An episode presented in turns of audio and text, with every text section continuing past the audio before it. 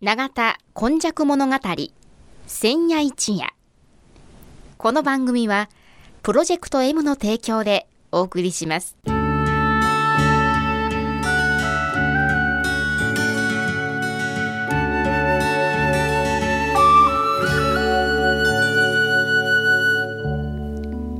神戸は港があることで多様性のある町となりました。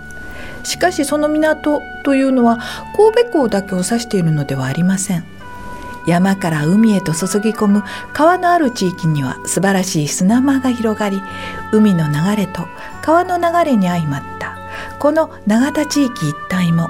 神代の昔から自然の生んだ港がたくさん点在していました。そして港は海外からの素晴らしい知恵や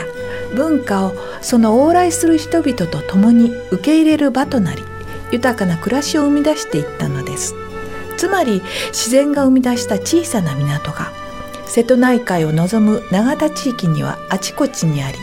長い長い時代を超えた昔から大陸や朝鮮半島の人々との交流を紡いできたのです。そして海外のみならず奈良の都や京の都の人々が大陸へ朝鮮半島へと往来するその一休みの場として出船入り船の合間の休みどころとなっていたというのがこの永田地域の古来からの多様性を育む素地であるとも言えます。この番組「永田今昔物語千夜一夜」これはこの地域を育んできたこれらの多様な人々の往来とそしてここが住みよいということで定住してきた人々の培ってきたさまざまを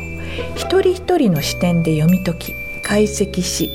永田の多様性これがこれからの時代の大きな力になるというこの地の歴史を掘り起こしながら未来予想図を皆様にお届けするという番組です。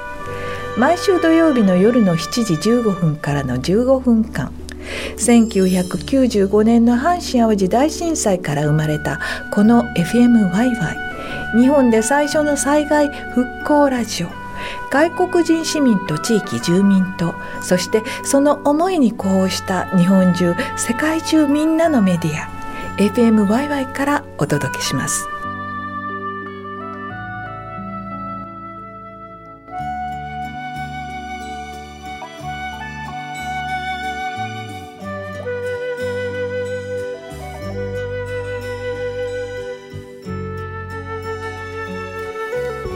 皆様こんにちは。今日もですね長田今昔物語千夜一夜の時間がやってまいりました。司会進行は FMYY のキムチ焼きそしてですね今日の語り部は、えー、新しい方です。自己紹介をお願いします、はい。えー、須磨で生まれ須磨で育ちまして八十数年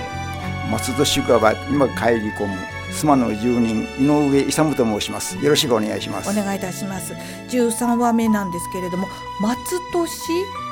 ゆかばゆかば、はい、えそこの説明からお願いいたします、はい、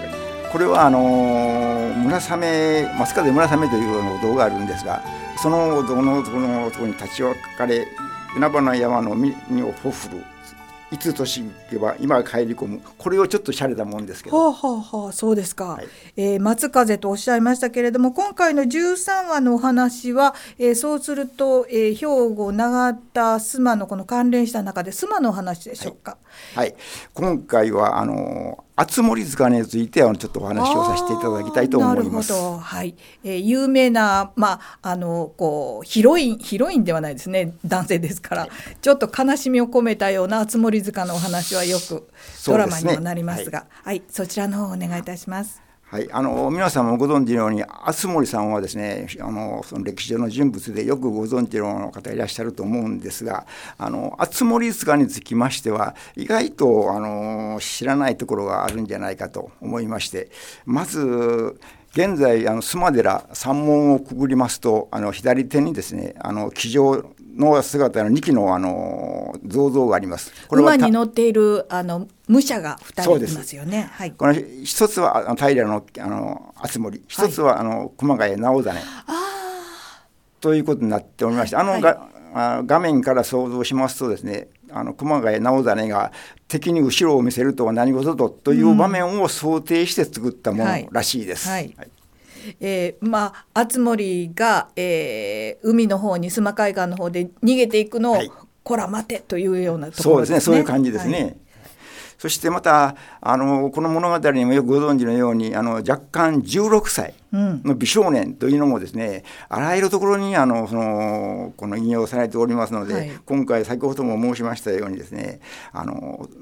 五輪塔を使う供養塔ということをちょっと中心にあの説明させていただいたらどうかなと思います。はいお願いいたします。まずですね現在あの石の谷にあります五輪の塔はですねあの銅塚というかになっております。はい、もして須磨寺のあの本堂の脇三重の塔があるんですが三重の塔の左手にあの首塚という、はい、あの五輪小さな五輪塔があります、ええ、これもお参りの方も意外と分かっているようでちょっとこの知らないんじゃなかろうかとは須磨の住人としては思うんですがこのその他にですね高野山にはですね20万基とか30万基とか言われるその石塔があるんですがその中にですね平清盛とあの熊谷直実の五輪塔供養塔があの仲良く並んでお祭りもされております。うんうん、またあの京都の金海光明寺というお寺がありましてそのお寺はあ熊谷直実が出家するお寺にそのお寺にも平の敦盛の五輪塔熊谷直谷の五輪塔があります。またこれも非常に珍しいんですがあの淡路島のあのこう煙島というところがありましてこれはあの福良の近くなんですからそこにですね平の敦盛があの首をあのあのそこであのダビに伏してそこから煙が出たということでそこにもあの小さなあの島なんですがああの平の清敦盛のあの首塚があります、うん、これまたちょっと珍しいんですが鳥取県若狭町にですね敦盛さんの相場の墓があるこれも非常に珍しいんです。はい、これは一般的にはほとんど知られてないんですが私も鳥取県の教育委員会にいろいろその問い合わせてみたんですけども伝説中の伝説でこれもまああのどっちかといえばもうあの物語の一環じゃなかろうかというふうな感じをあの受けました。はい、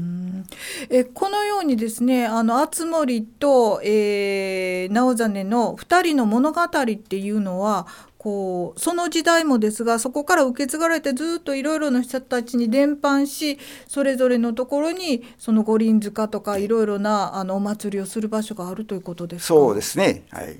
ということはいろんな人たちが心を打たれるようなそういう物語であるということなんでしょうか？そういうことが言えますね、はい。どういうところがやっぱり胸を打つんでしょうか、ね、やはりこのどうでしょうかね。私はあの文楽歌舞伎はあの全くわからないんですがあの篠谷のあのこの五輪塔につきましてはですね一夜塚という伝説があります。一夜塚はい。一晩のうちにそのあの五輪塔ができたと。えー？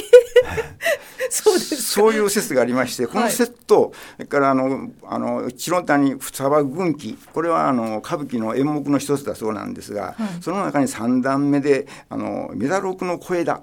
というあのその演目のあのがあるんだそうですがその物語と一夜塚のその物語が全く同じなんです。そういうようなことの伝説的なこともですね今は語る人もなく聞く人もなく、うん、なんとなく妻の住人としましては寂れていくんじゃないか寂しいなというのが現在のあの心境です。なるほど、えー、まああの首を落とされてしまうということですよね。はい、そね。それはあの敵味方に分かれてしまったからこそなんですが、はい、これは私はあのドラマとか映画で見るところによると、はい、えー、そう直実の方があこんな若い自分の子供のようなっていうふうに、はい。ねえー、敵でありながらやはり涙する。すね、だけれども、えー、まあそれぞれの平家と源氏のことがありえー、首を落としてしまうっていうような、はい、あのまあ、日本の情緒の中に入るんでしょうそうですね、そういうふうに言えますね。はい。えー、そういうためにあのこの、えー、塚っていうものが、やはりこれは伝え続けたいということで生まれたそうですね、はい、もう一度ですね、はい、えー、そうしますと須磨の方だとすると、えー、須磨寺の駅で降りられたり、はい、あるいは須磨の駅で降りられたりした時に、はい、えー、須磨寺さんの山門の方に行ってどの辺にどういうものがあるのかをもう一度お願いいたします。はい、まずですねあの山陽電鉄の須磨寺駅で降りていただきましてあの北へあの商店街須磨寺商店街をあの北の方に上がっていただきます。そしたら山門が見えます。その山門のこうくくりますと今申しましたあの敦森さんと直谷さんのですね机上の銅像がありましてそこをあの通り抜けまして今度本堂の脇そして三重の通路のその下にあの首塚があの祀られております、はい、そしてそれから、まあ、一の谷まではあのだいぶのちょ、うん、距離があるんですけども直線距離にしましては、まあ、5600メーター、まあ、1キロもないと思うんですがあのそちらの方のあの一の谷のですね五輪塔供養塔もですね皆様あのお参りをしていただいてあの見事なあの五輪塔ですのでこの五輪塔もですねあのいろいろその伝説も先ほど言いましたようにあるんですが中には梵字があの施されております。この梵字もですね敦森さんの美少年のあの想像をしますと想像つかないようなダイナミックな凡人なんです。この辺のところも皆様そのお参りしていただきましたらよく見ていただいたらどうでしょうかねと私は思うんですけど。はい、えー、ではぜひですねあのお参りするっていう中にさまざまなものが、はいえー、いろいろな思いのこもったものがあるということを少し、えー、耳に残していただいて、はい、そういう寺のお参りをしていただき。はいえー、山の方まで登っていただいて海を見ていただく、はい、そうです。というのが須磨の楽しみかもしれません、はい、えー、本日13話は、えー、須磨のこの熱森についての伝説そしてさまざまな塚の話をしていただきました。お話いただきましたのはこの方です。須磨の住人井上勇です。ありがとうございました。来週も続きますのでまたお聞きくださいませ。永田今昔物語千夜一夜この番組はプロジェクト M の提供でお送りしました。神戸の街をテクテク歩く。土地が揺れ人が揺れ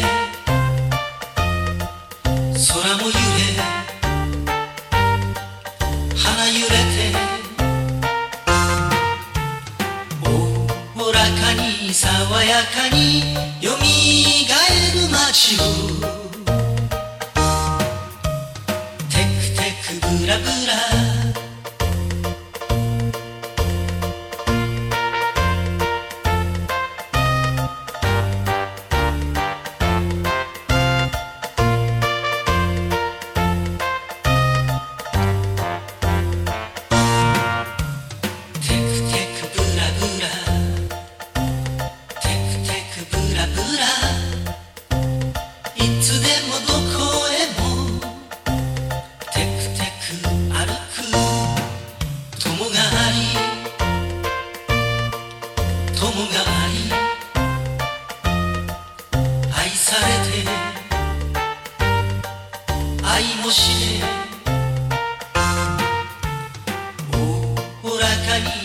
爽やかに夢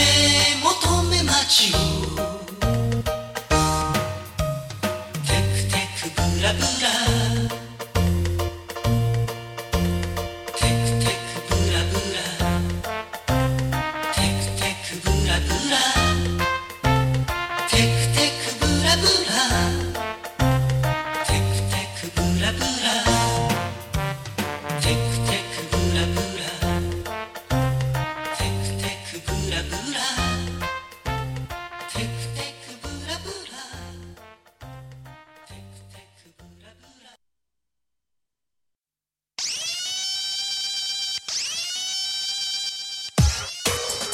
이곳은 FMYY입니다.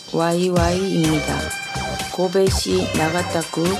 카이운조에서 방송하고 있습니다. FMYY는 지역의 여러분이 지지하고 있다. 모두의 커뮤니티 미디어입니다. 당신도 FMYY의 회원이 되어주세요. こちらは FMYY です。 神戸市長田区海雲町 からお送りしています。あなたも FMYY の仲間になりませんか？